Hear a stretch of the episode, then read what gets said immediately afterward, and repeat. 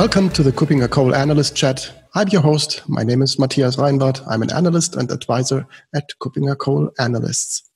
My guest today is Christopher Schütze. He is Director Practice Cybersecurity and uh, Senior Analyst at KuppingerCole. And today we want to continue our discussion about the security fabric and the concept behind that. Hi, Christopher. Hi, Matthias, and thank you again for the invitation for today's podcast recording. Yeah, great to have you again. And let's just dive into that. We looked at the concept of the security fabric, which is an approach to get a holistic picture of an overall security architecture about an overall concept for creating, for assessing, and for further developing security architectures.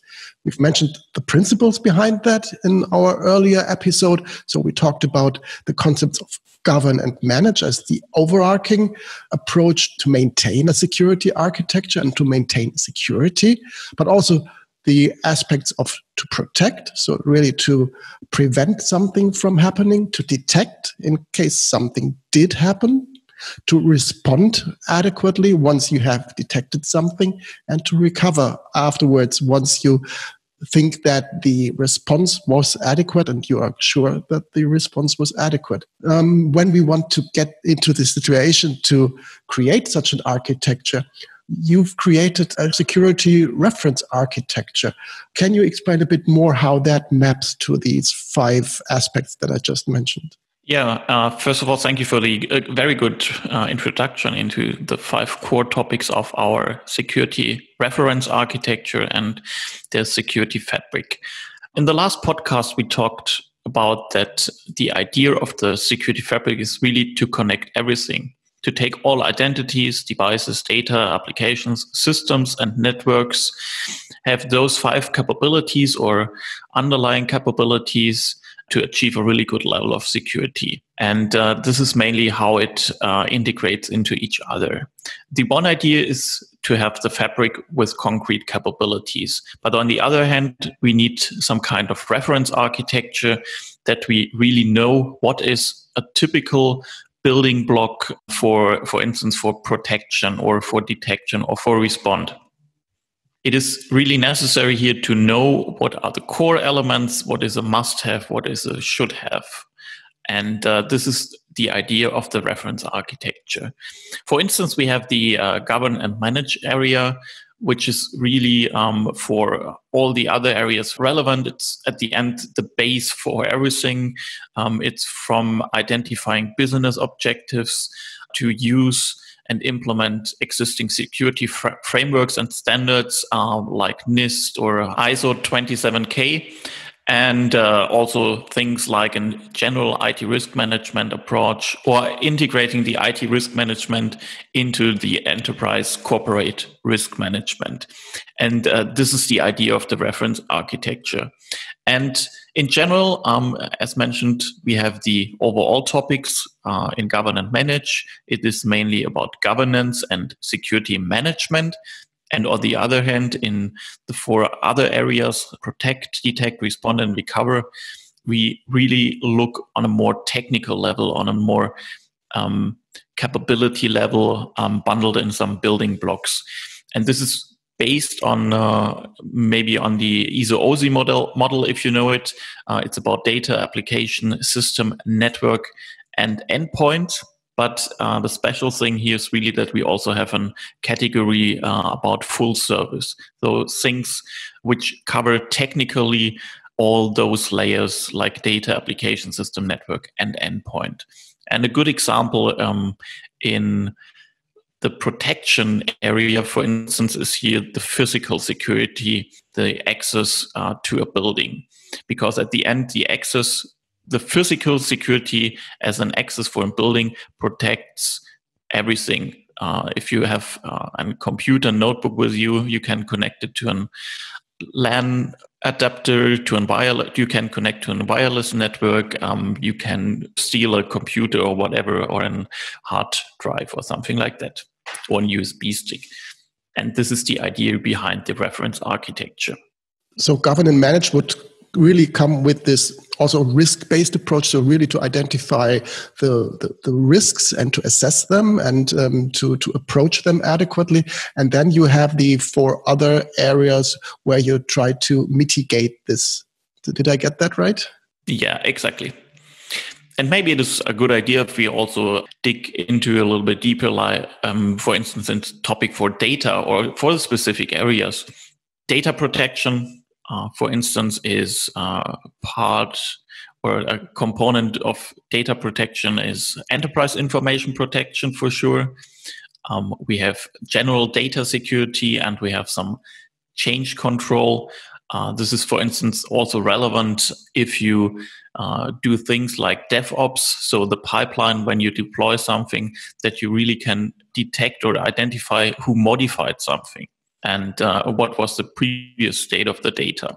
And then we have um, things like data access governance. So for structured and unstructured data, and from databases to collaboration tools where data is stored. And this is something which at the end also integrates into the identity fabric topic too. Okay, that covered roughly the data protection scope. What about the, the other areas? You mentioned application and systems. Maybe to start with application, what are the components that we have to look at in this reference architecture when it comes to protecting and um, detecting threats on applications? Yeah, especially application is a really big topic. Um, we have there a lot of building blocks. Really, for protection only, we have the general application security building block, but also access management is really relevant here because applications are protected uh, within an access management. So it is an important part here.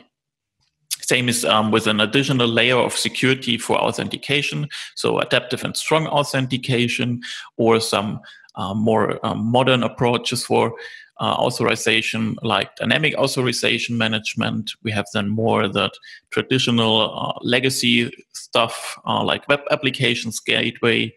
Um, really, the pure identity and governance and administration part, the management of privileged accesses, and very important today, the API management and security, which also integrates into identity and access management. But especially uh, IGA, privilege management, and API management is a topic which is not only for protection, it is also or can also be used for detection. So it's uh, relevant for both categories, protection and detection. When we talk about systems and protection, this is mainly about operating system configuration management and general vulnerability management. Okay, especially when you're not the expert in cybersecurity. When you think of security, it's many think of firewalls, of network security. That is also an important um, aspect, but it's um, not that huge within the reference architecture. Um, am I missing here a point? Uh, no, we have for network, uh, we have network security for sure. Um, it's a very specific area and you need it. You should have something like that, but there's not the big area. At the end, network security, if you think about the configuration portals for a router or something like that, this is also integrated into privilege management. You must ensure from, from a security level that nobody's able to uh, open that configuration web portal and change something without authentication and best with additional 4i principle approvement. Right, and then we end up at system and endpoint again because the network is then the, the virtual or real cable, and everything else is um, um, distributed between system and endpoint. Exactly. And at the end, for sure, we have the endpoint, uh, which is traditional end user device management, and for sure, malware protection on, on the endpoints. Right. A reference architecture in general um, is something that should be considered as quasi-stable, uh, so it should not change too much over time. But that does not mean that this architecture that you created is not capable of um, adapting to new security technologies, new types of building blocks as well. Uh, for sure, it is very open for that, and uh, the security fabric and the security reference architecture some, something we developed um, within our advisory in the past years. And it is based on the knowledge from customers from smaller customers from bigger customers and for sure things changed in the past. And um, the idea of the, the reference architecture and the fabric is to have an, something like a service model, to have an, a structure to use to integrate existing and new services, to react on new, new requirements, on new things you need to implement, on new paradigm. And uh, this is something very essential here of the reference architecture flexibility and open for new requirements. But we missed something um, when we talked about the five layers. I mentioned this. Uh, the full service is very relevant. I talked about the physical security here, but especially in the detection area, there's a very important part. We have uh, things like uh, online fraud detection, privacy and breach monitoring, anomaly detection, threat hunting, and security operations center.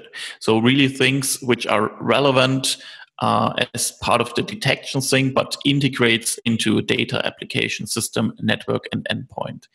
And for sure, another very important topic is part of the respond and recover area. It is the incident response management. It is to be prepared to become victim of an attack.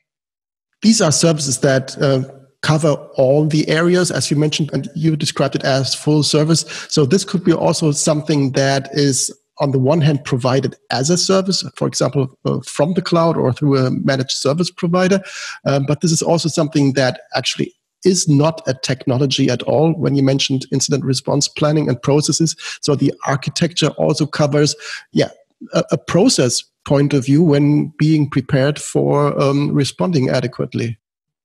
Yeah, this is really something we tried hard to uh, define or to find a way to display what is really important for your security. And this is not only about uh, systems, data application networks, and endpoints. It's also about governance. It's about security management. It's about full service. And at the end of processes and ideas how to do something in case of an incident, um, maybe a pandemic crisis and cyber attack or whatever. Great. So thank you very much, Christopher, for giving an insight into the security reference architecture.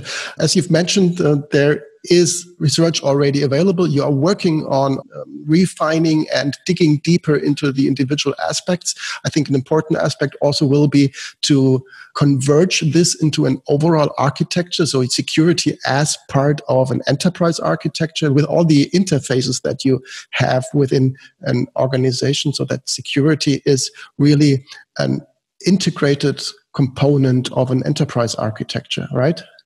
Yeah, absolutely. We are working on that. We are creating a new research document which will be available or are available on our website great final word. So um, for me to pick up also as well. So if you are interested as the audience of this um, podcast episode in learning more about the security reference architecture and i'm sure you should then please go uh, to kuppingercole.com, type uh, security reference architecture into our search engine, and you will find all things security reference architecture there, including more podcast episodes and more research for online research.